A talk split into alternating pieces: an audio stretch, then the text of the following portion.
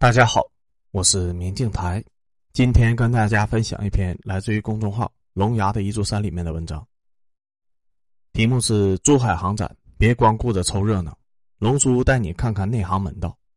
文章发表于二零二二年十一月九日。昨天珠海航展正式开幕，相信很多军迷跟我一样都非常的关注。从开幕式爆出的惊喜就可以看出，这次航展会有不少的干货出来。那么我们该关注哪些东西呢？珠海航展早已经不是一个单纯的航空航天展了，而是一个多个国家参与的国际性的防务展。对于海军、空军装备，我也只能说是看个热闹；陆军装备能看出点门道。实事求是的说，珠海航展的水平是越来越高了，展示我军的装备也是越来越自信了。从以前的遮遮掩掩到现在的坦坦荡荡。反映的是我国军事装备的长足进步。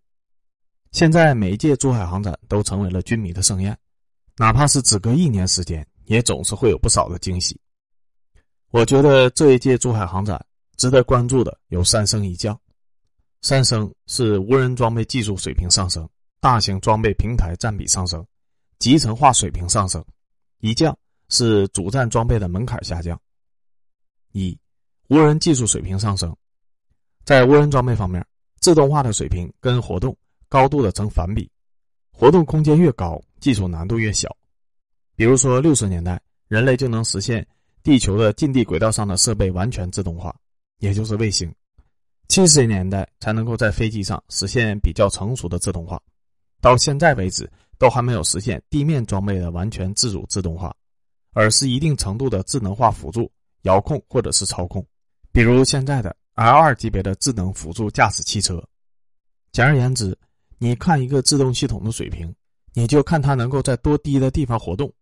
究其原因，是因为越是贴近地面，外部的环境越复杂，需要处理的信息就越多。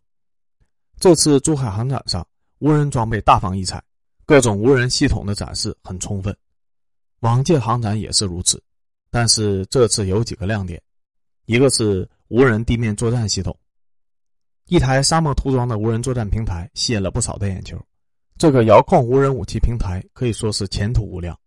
遥控武器站的概念出现以后，早晚要走向自行式这个方向。从外观上看，这个遥控无人平台至少拥有：一、电动可调节底盘，与常见的高机动底盘不同，既没有易损的麦克纳姆轮，也没有使用可靠性很成问题的足式行走，没有用故障率很高的履带，而是独辟蹊径。使用电动轮毂加上电动悬挂，实现高机动性底盘。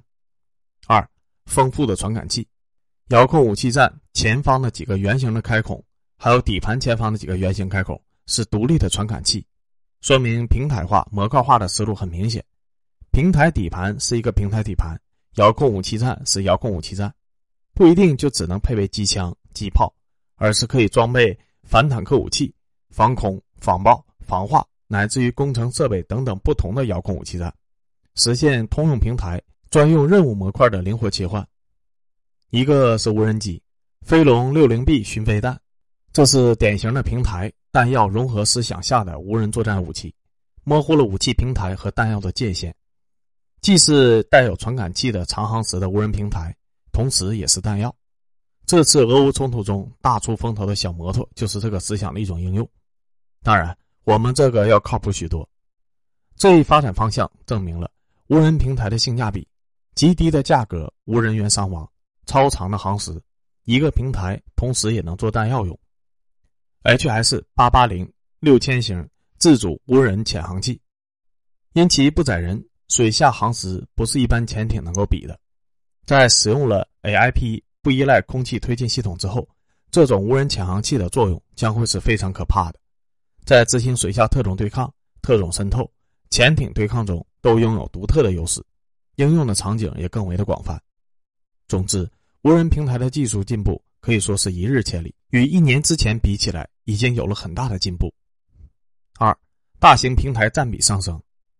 本次航展，许多大型的装备老面孔继续亮相，但是不知不觉之中，大型平台占比已经比前几年高了很多。本次珠海航展亮相的大型平台有运二零、运油二零、轰六 K、C 九幺九、AG 六百 M 水上飞机等等。各种大型的平台当然是看得很过瘾，一些技术细节也很吸引眼球。一个是 C 九幺九飞行表演，搞了个短距离起降表演。仔细看就能够发现，C 九幺九的抬轮点和起飞点非常的接近，几乎就是刚刚抬起前轮，整个飞机就拉起来了。一般客机是需要在抬起前轮之后继续滑跑一会儿，后轮才会离地的。这种前轮抬起来就拉起，直接进入高攻角正上升的状态。一般只有在性能比较好的战斗机上才能见到。当然，这架进行飞行表演的 C 九幺九是拆除了座椅甚至地板等不必要的设备，最小油量以实现最轻的起飞重量的情况下，才能达到这个飞行品质的。波音、空客的飞机飞行表演也会这么做，主要是展示飞机的极限飞行品质。用业内的话说，叫做贴着飞行包线飞。以前七八七搞飞行表演的时候也这么干。那个时候我们还只有羡慕的份儿，现在我们国家自己也有飞机能这么干了。另一个是轰六 K 机腹下面的神秘挂载，这是空射高超音速武器鹰击二一，具有无与伦比的高超音速性能，在对海对地打击中有出其不意、无法防御的特点，堪称空中航母杀手。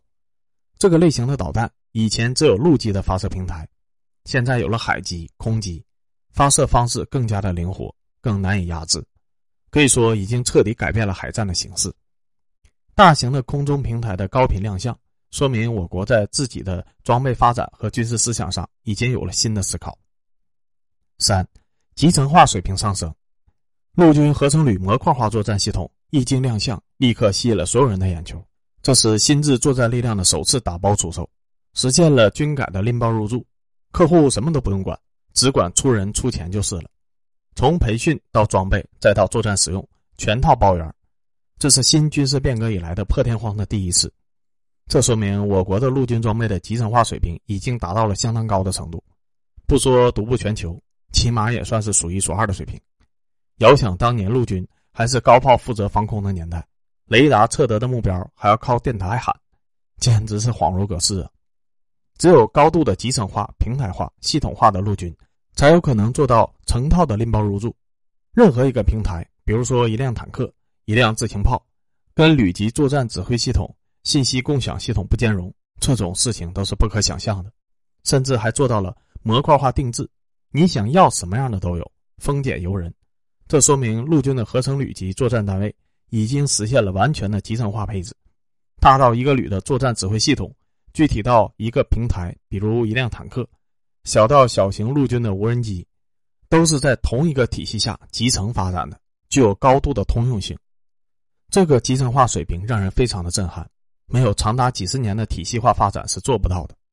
对的，美军都做不到。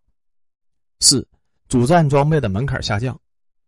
这个合成铝打包外卖，还体现了原来非常金贵的合成铝已经成为了白菜价，满地都是，有余量出口了，门槛明显下降。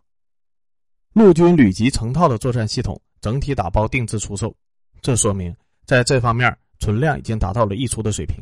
即一，武器装备够多了，自己用不了，可以朝外面卖了；二，作战研究充分，不光自己懂了，还能教别人懂，根本就不怕泄密；三，体系发展充分，知道怎么建立作战体系，甚至能够帮别人建立作战体系。另外，还有歼二零坦然的打开了座舱。第一次展示了舱内的细节，就那么大字色的摆在那里给你看，毫不掩饰。这在以前是想都不敢想的事情。不怕你看，不怕你拍，甚至你不拍，我自己都在新闻里面放给你看。这说明歼二零已经是昨日黄花。以前叫人家小甜甜，现在叫人家牛夫人。歼二零现在也沦落到了牛夫人的境地。前段时间曝光的歼二零攻击四一，它的中程僚机搭配。说明现在中国空军已经有了全新的作战思想和作战形式，立足于有人驾驶空优理论的歼二十已经快成为落后装备了。几年前我们还在靠它撑起自信心，转瞬之间已经不值钱，随便看了。总之，本次珠海航展精彩纷呈，三升一降的趋势非常明显，能够看出我军的作战思想和装备建设思想有了新的突破。